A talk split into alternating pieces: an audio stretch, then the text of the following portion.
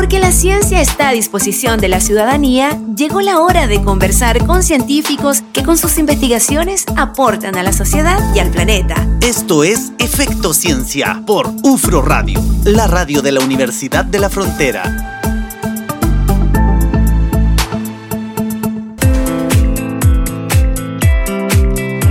20 horas con 39 minutos y seguimos haciendo Efecto Ciencia acá en UFRO Radio. Segundo programa ya, Natalia. ¿Qué tal? ¿Cómo te has sentido? Bien. Siempre bien, ¿cierto? Siempre bien. Siempre bien. Oye, tenemos un tremendo tema ahora para conversar. Sí, un tema muy interesante, pero para profundizar, para conocer un poco más acerca de las turberas, que es lo que vamos a hablar ahora.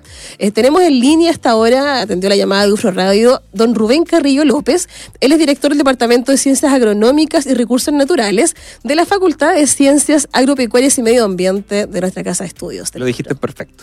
Perfecto. Rubén, ¿estás por ahí? Aquí estoy, Alex. Gracias por, por este contacto.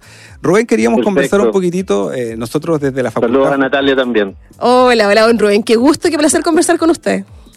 Igualmente. Rubén, te decía, desde la facultad, justamente antes estuvimos conversando con, con, Antonio Guillén, hay un curso relacionado con microorganismos relacionados a estos ecosistemas de turberas. Por lo tanto, queremos aprender un poquitito más, que los auditores de UFRO Radio conozcan este tipo de ecosistema. Y por eso la conversación y queremos partir por lo más general, como para ir entendiendo un poquitito la terminología y estos conceptos. ¿Qué, entendemos cuando hablamos de ecosistemas de turberas?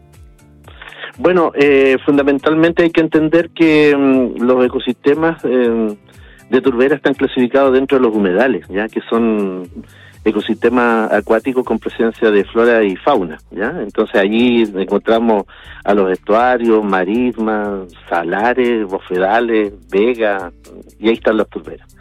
Y, y, este es un tipo de humedal bien particular porque está formado por depósitos de materia orgánica, eh, yo podría decir con distintos grados de degradación anaeróbica, o sea que la degradación de la materia orgánica proveniente de un vegetal, del cual hablaremos más tarde, eh, se genera en condiciones sin oxígeno, ¿ya? Y, y, eso, y, ese, y, esos eh, estados de degradación son lo que generan lo que se conoce con el nombre de turba, ¿ya? Y, y en realidad hay, hay, hay turberas de donate que, que, corresponden a depósitos de materia asociados a plantas vasculares y la que nosotros estamos trabajando son turberas de FAN, que corresponde a un musgo, o sea, una planta no vascular, una planta inferior, muy pequeña, digamos, en términos evolutivos, si las comparamos con las plantas, digamos, con flores. Superiores, claro. Y, y, que, y, que, y que, digamos, generan... Eh, en realidad esta turbera de Faunum corresponde, el nombre científico es Faunum magellanicum, pero la gente en el sur de Chile la conoce como pompón, que corresponde a una especie vegetal que genera un sustrato esponjoso en forma de colchón eh, es un sustrato blando, pero que genera un tapiz continuo, ¿ya? Eh, y que mm, no es fácil caminar por ellos, ¿ya?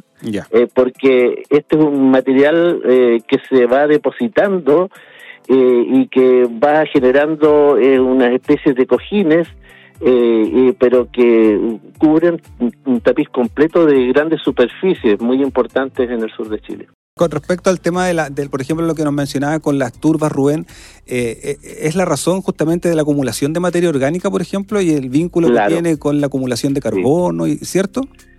Sí, mira, eh, mm, mira, primero que todo, este este tema de, las turberas, yo comencé a trabajar con un alumno de la carrera de agronomía en el año 2007, ya, para que se sepa, ya, así que no es no, es tan reciente no es un trabajo nuevo, trabajo que estamos realizando. Y en relación a lo que tú mencionas, claro, lo que sucede es que este depósito continuo eh, de, de, de este musgo eh, lo que va quedando en la parte inferior se va descomponiendo muy lentamente y que, corresponde a la materia orgánica vegetal y que se y que se va degradando en condiciones de anoxia o anaeróbica y esa descomposición es lo que genera lo que se conoce con el nombre de turba. Pues allí, como el vegetal, eh, como es un vegetal como una planta inferior y todas las especies vegetales realizan fotosíntesis, ahí se va guardando, digamos, una gran cantidad de carbono, por lo tanto, las, eh, las, las, turberas son ecosistemas claves para la regulación climática global, ¿no es cierto?, debido a su importancia como sumidero de carbono atmosférico, o sea, la acumulación de carbono que uno puede encontrar allí se ha realizado por miles de años, o sea, por ejemplo, 10.000 años, ¿ya? Eh, no es menor. Eh, y eso eh, entendemos que uno de los elementos, de, digamos, de gases, que de gas efecto invernadero es el CO2, y por lo tanto es tremendamente importante, es tremendamente importante que se, que se mantengan allí, ¿ya? La, la, la, la, alteración de la alteración de esos ecosistemas implica que todo ese gas se va a la atmósfera y genera todo este tema del calentamiento global. Es uno de los causantes junto con otros, con el metano, y yo. pero el CO2 es el más importante. Son unos tremendos sumideros de carbono, en el fondo, mucho más acumulan mucho más carbono que, por ejemplo, los bosques. Don Rubén, importante. El suelo, perdón, que el suelo.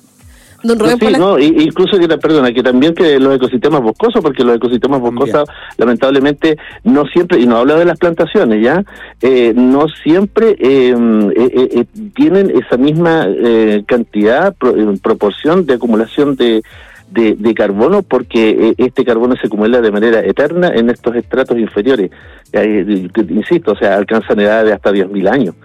Son ecosistemas milenarios, como ecosistemas. Don Rubén, imagino que por estas características que usted señalaba, ¿cierto?, de, lo, de, la turba, hace que sea un material muy atractivo también para su extracción y para su comercialización. En ese sentido, hay tiempo atrás, creo que había una ley, la ley Pompón, ¿no?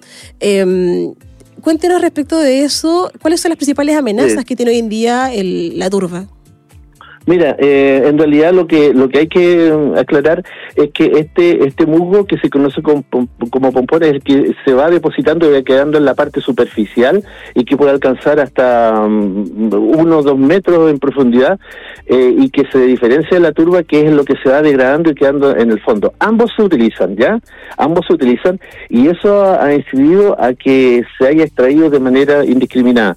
Eh, y solo y solamente yo te puedo comentar que en el año 2017 fue, se genera un decreto supremo eh, que emana del Ministerio de Agricultura por la presión de mucha gente que eh, desde el ámbito científico y ambientalista eh, tiene claridad de que estos ecosistemas son muy importantes también para la regulación hídrica, porque en muchos lugares donde se ha extraído en forma indiscriminada, el agua escasea, incluso el agua potable, y por lo tanto llegan periodos en los cuales los caminos de aljibes tienen que comenzar a distribuir eh, agua a la población justamente por la alteración de, de estos ecosistemas. Y este decreto supremo fue modificado, yo recuerdo que en julio, creo que el 17 de julio, por eso fue del año 2019, y la protección está basada fundamentalmente en una serie de normas asociadas a que, por ejemplo, eh, la profundidad, digamos, el, la corta, que se hace muchas veces con, con eh, a mano o también con eh, instrumentos, digamos, que, que, que, metálicos, ya. por decirlo de alguna manera, tienen que tener, tienen que resguardar cierta altura y tienen que dejar protegido, digamos, no cortar eh, eh, hasta la base de lo que es, o sacar, extraer hasta la base donde ya comienza a aparecer la turba propiamente tal. Y además, entre otras cosas, se trata de que en un área determinada se van alternando las, eh, las, la extracción de tal manera que permita con el tiempo al menos recuperar en parte lo que son superficies que han sido de alguna manera también extraídas. Eh, la extracción ha sido brutal, ya, de miles de toneladas al año. Por ejemplo, yo recuerdo que cuando estábamos trabajando en un, proyecto FIA con esta historia, recuerdo una cifra que eran 5.300 toneladas de musgos, digamos, extraídos seco, seco, porque toda esta materia es húmeda, por el tema justamente de que este es un humedal, en el año 2013, 5.300. Y, y esta era una una curva exponencial que comenzó a fines de los años 80, eh, 90 y 2000. La cantidad que se ha extraído ha sido cuantiosa. Importante. Estamos conversando con el profesor Rubén Carrillo de la Facultad de Ciencias Agropecuarias y Medio Ambiente. Rubén, queremos conversar un poquitito también sobre los microorganismos y este curso internacional, pero en el próximo bloque, ¿ya? Seguimos conversando con Rubén Carrillo acá en Efecto Ciencia en UFRO Radio.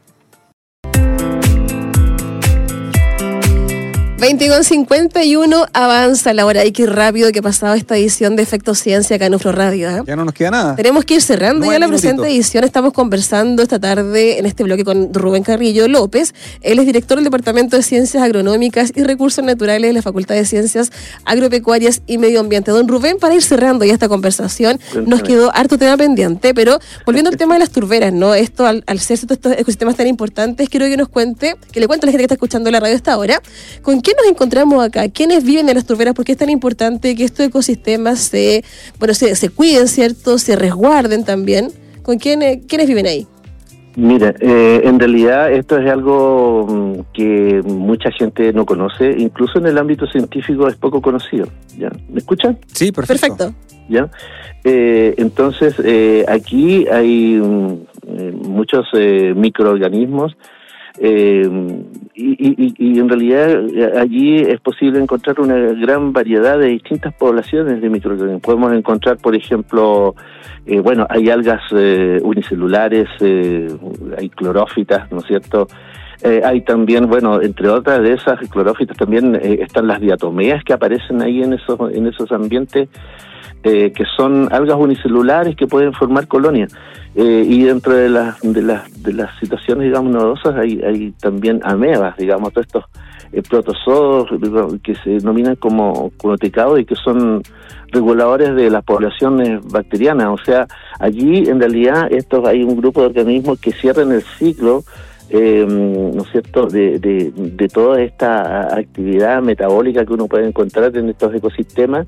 Y hay de estas bacterias, eh, las he visto, me las ha mostrado nuestro, nuestro digamos, eh, anfitrión, que es Antonio Guillén, Sí. eh, y, y- que se parecen como un, verdadero un mate con una bombilla y, y tienen una cubierta que puede ser calcárea o de sílice, ¿ya? Mm. En realidad hay hay una hay una eh, hay un patrimonio unicelular eh, eh, tremendamente importante en una como dice Antonio en una gota de de, de agua se pueden encontrar cientos de organismos y por lo tanto allí hay una gran riqueza desde el punto de vista de la biodiversidad, sobre todo a nivel microscópico que nosotros muchas veces no valoramos porque claro no la vemos a- macroscópicamente a simple vista. Exactamente, un tremendo, un tremendo grupo de organismos que aporta al tema de la biodiversidad eh, que tienen estos ecosistemas. Y a propósito, eh, Rubén mencionabas Antonio Guillén, vamos a tener estos días eh, en la facultad un curso internacional de microscopía para observación, para observar justamente toda esta comunidad de microorganismos en ecosistemas de turberas, Claro. así que